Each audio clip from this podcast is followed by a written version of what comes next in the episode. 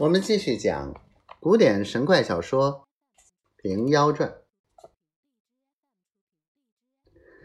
且说玄女带员工上天，朝见了玉帝。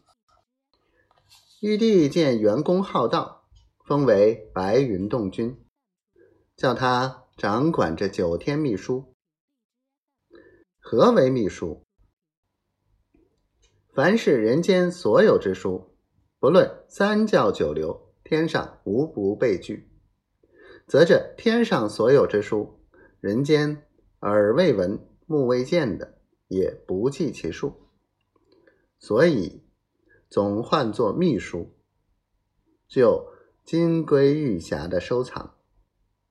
每年五月端午日，修文舍人来查点一次，此乃修文院之属官也。员工虽然掌管，奉有天条禁约，等闲也不敢私自开发。忽一日间，正值西天金母蟠桃盛会，玉帝引得一班仙官将吏，都往昆仑山瑶池赴宴。员工虽云修道，未证仙果，且是天宫有执事的人员。因此不得随行。他本是个最好吃果子的。闻说蟠桃如斗之大，三千年方使开花结果一次。吃此桃者，寿与天齐。如何不口内流涎？心中纳闷，便于袖中取出两个弹丸，吹口气，喝声“急”，化成雌雄二剑，左一跳，右一跃，细舞了一会儿。将袖儿一拂，灭了剑光，依然收藏袖内。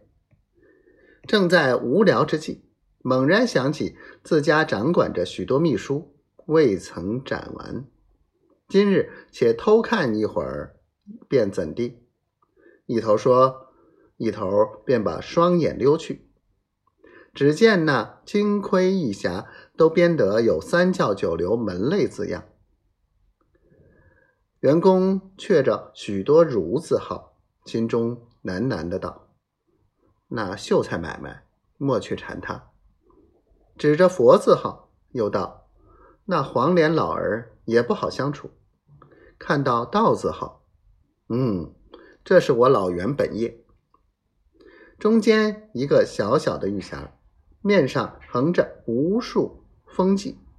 原来这下每年修文舍人来检视时，加上御风一道，只见封不见开。员工暗忖道：“这重重封记必有妙处。”扯开御风，把双手去接那盖时，却似一块生成，全然不动。员工连叫作怪：“若是铁打的。”只恐年久锈结了，这是美玉琢成的，这也忒紧了。不知哪个玉工做下的？若与老袁商量，再细细光去一层，便好开闭了。说罢，抖擞平生的精神，又去狠接了一下。那玉匣儿恰似重加钉钉。再用金融，休想动得半毫。